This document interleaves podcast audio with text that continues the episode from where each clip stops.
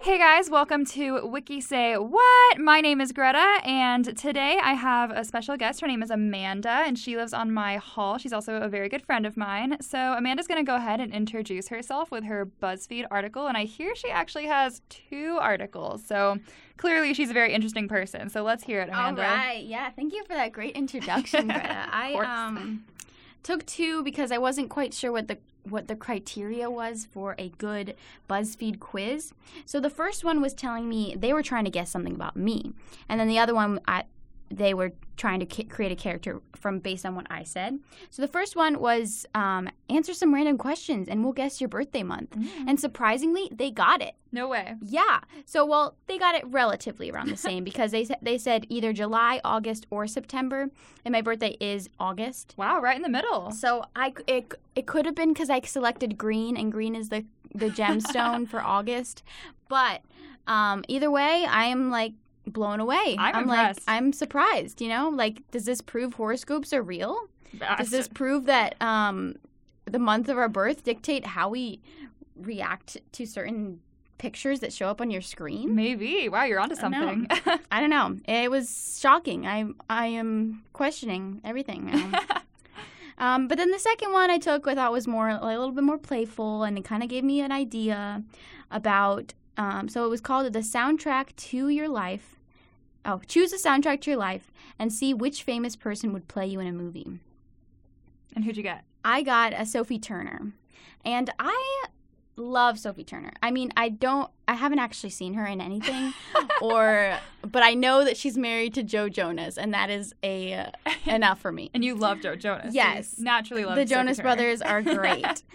So it says, you're made of sugar, spice, and everything nice. You do your best to remain positive, maintain a sunny attitude despite the clouds. Your smile could make anyone's day. Aw, I think that's accurate. Wow. Oh, thank you, Greta. Of course. I really like this. It was cool. Yeah. Well, I feel like we know you better now. Mm-hmm. So, all right. Have you ever heard of a man named Mehran Karimi Nasseri?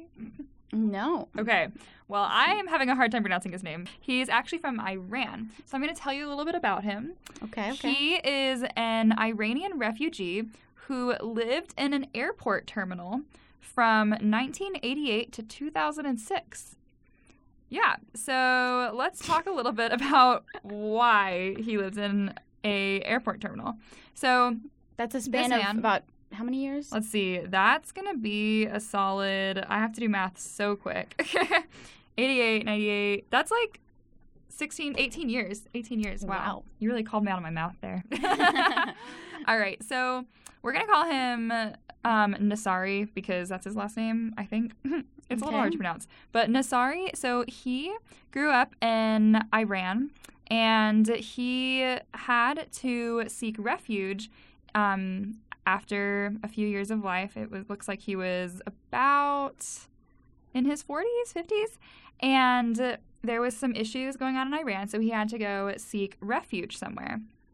But he had some issues at the airport. He was trying to get to Belgium, but his status, like his refugee status, his passport, something went really wrong, and he was no longer allowed to go to Belgium. However, the issue comes because he also couldn't go back. He was in France at the time. That's where his layover was. He also couldn't enter France. So he was literally stuck in this airport with nowhere to go, nothing to do, by himself. I would be terrified. Would you be terrified? Yeah. Where was the airport? It's in France. Yeah. So he probably does not speak French, I would assume. Yeah. Wow. I don't speak French, and I would not know what to do. So he had some issues getting paperwork. He ended up just kind of sleeping there for a few days. A few days turned into a few months, and a few months turned into a few years. However, he wasn't stuck in the airport for a full 18 years. Like, there was a point in time where he could have left. It actually only took about a couple years, maybe a year or two, before they were like, okay, we've got your paperwork, like, you just need to come sign it. However, he refused to sign the paperwork just because of, like, issues with the the people who worked at the airport, the security and stuff, he was like, I'm not going to do this. So both France and Belgium offered Nasseri residency, but he refused to sign these papers. Oh, because they listed him as being Iranian, but he wanted to be British because he was trying to get British status. So that way he wouldn't have issues with, like, work and status and such. But they weren't going to do that. They were like, you're Iranian, so you're going to be listed as Iranian. So he refused to sign these papers for 18 years.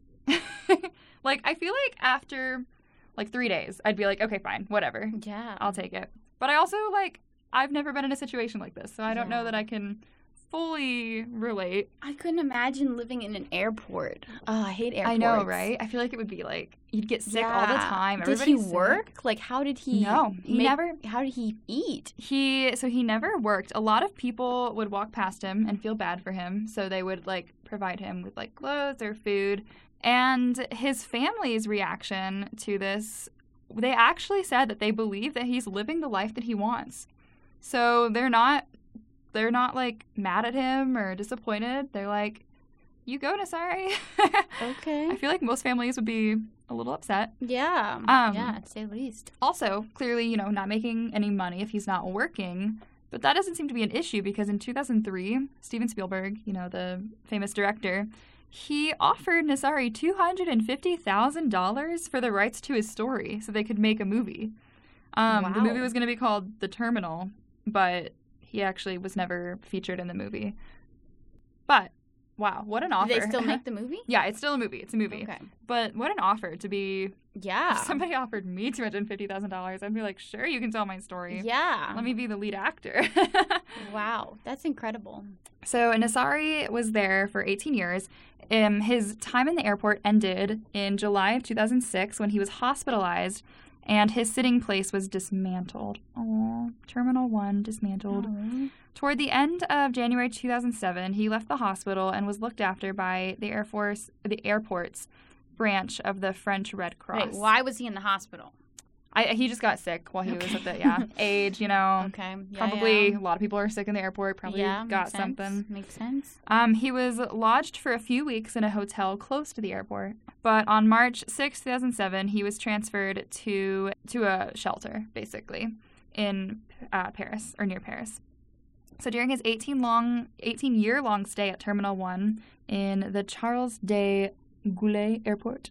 I don't speak French. Nasseri had his luggage at his side and spent his time reading, writing in his diary, and studying economics. Mm. Oh, wow. He received food and newspapers from employees at the airport and visits from journalists eager to hear his story. And he also received a lot of letters of support. Mm-hmm. He also published an autobiography during his stay. It was toward the end. It was in 2004 called The Terminal Man. That was published.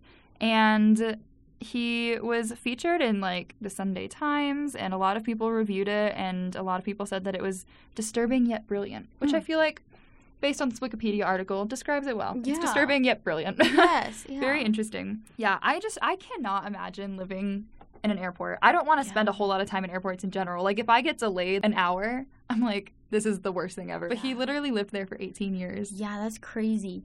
Have you ever seen the movie Unaccompanied Minors? I have not. Okay, it's about, like, a bunch of teens that get, like stuck in the airport during the winter, and then they just have, like, the greatest time. So I remember as a kid, I thought airports were so glorified. They're, like, the best thing ever. You can do whatever you want, and it would be so much fun. And then when I think I was, like, 13 when I first went on the airport for the first time, and I was like, what? This is not as cool as I thought it was going to be. You got to go through security. Yeah. You got to wait in lines. Yeah. The lines are horrible. Yeah. The food is expensive. The seats are not comfortable. You don't make friends there. No. It's not like this. You don't just have a heyday. Oh, my goodness. No. What would you do if you were spending 18 years in an airport? Because I would get bored on the first day. I would definitely pick up knitting. Oh. And then I don't know, because then I can knit my own blankets and stay warm, because I'm always cold. Self-sufficient. As you know. Amanda is always cold. She wears hats and gloves to bed. Yes. It's great. But, yeah, I would probably do that. I'd pick up, like, some other hobbies. Like, I like what he did, picking up economics. I think that's a very noble thing to do, because then he can use something when he gets out, you know? I agree. What a use, like, a good use of his time. How old was he, my question is, when he was stuck in the airport?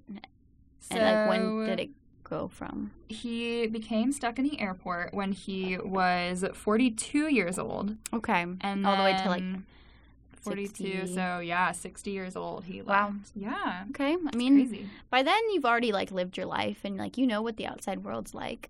I feel like it would be more tough for me right now in my 20s to, like, commit my life to living in the airport for 18 years, because then that's like the primal, like the best years of my life. Yeah. But for him, he got through his best years already. Like he could just live higher in the airport. Yeah. Oh my goodness. Wow. Well, what a story. The story of Mehran Karimi Nasseri. I probably said that so wrong, but if you look him up on Wikipedia, just look up Airport Man or Stuck in Terminal Man. All right. Well, thank you so much, Amanda, for being our guest today. Thank you for having me. I'd love to come back again. Absolutely. We can make that happen. Well, join us next time for a new Wikipedia article. We look forward to seeing you guys.